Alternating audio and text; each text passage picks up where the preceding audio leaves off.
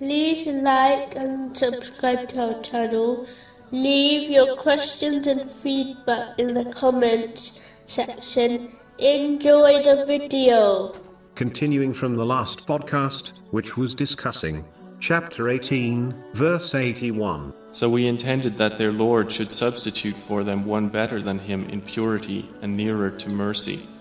In a narration found in Sahih Bukhari, number 52, the Holy Prophet Muhammad, peace and blessings be upon him, advised that if the spiritual heart is sound, the whole body will become sound. But if the spiritual heart is corrupt, the whole body will become corrupt.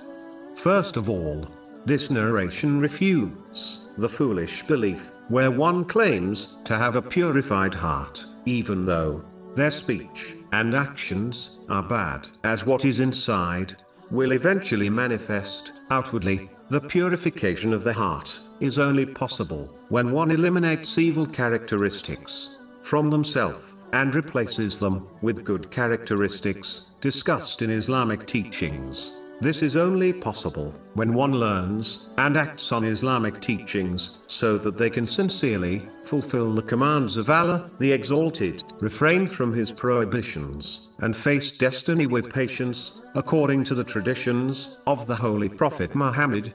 Peace and blessings be upon him. Behaving in this manner will lead a purified heart. This purification will then reflect in the outward limbs of the body, such as one's tongue and eyes, meaning they will only use their organs in ways pleasing to Allah, the Exalted. This is in fact a sign of the love of Allah, the Exalted, for his righteous servant.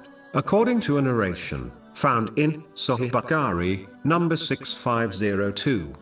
It is important to note that this purification will guide one through all worldly difficulties successfully, so that they achieve both worldly and religious success.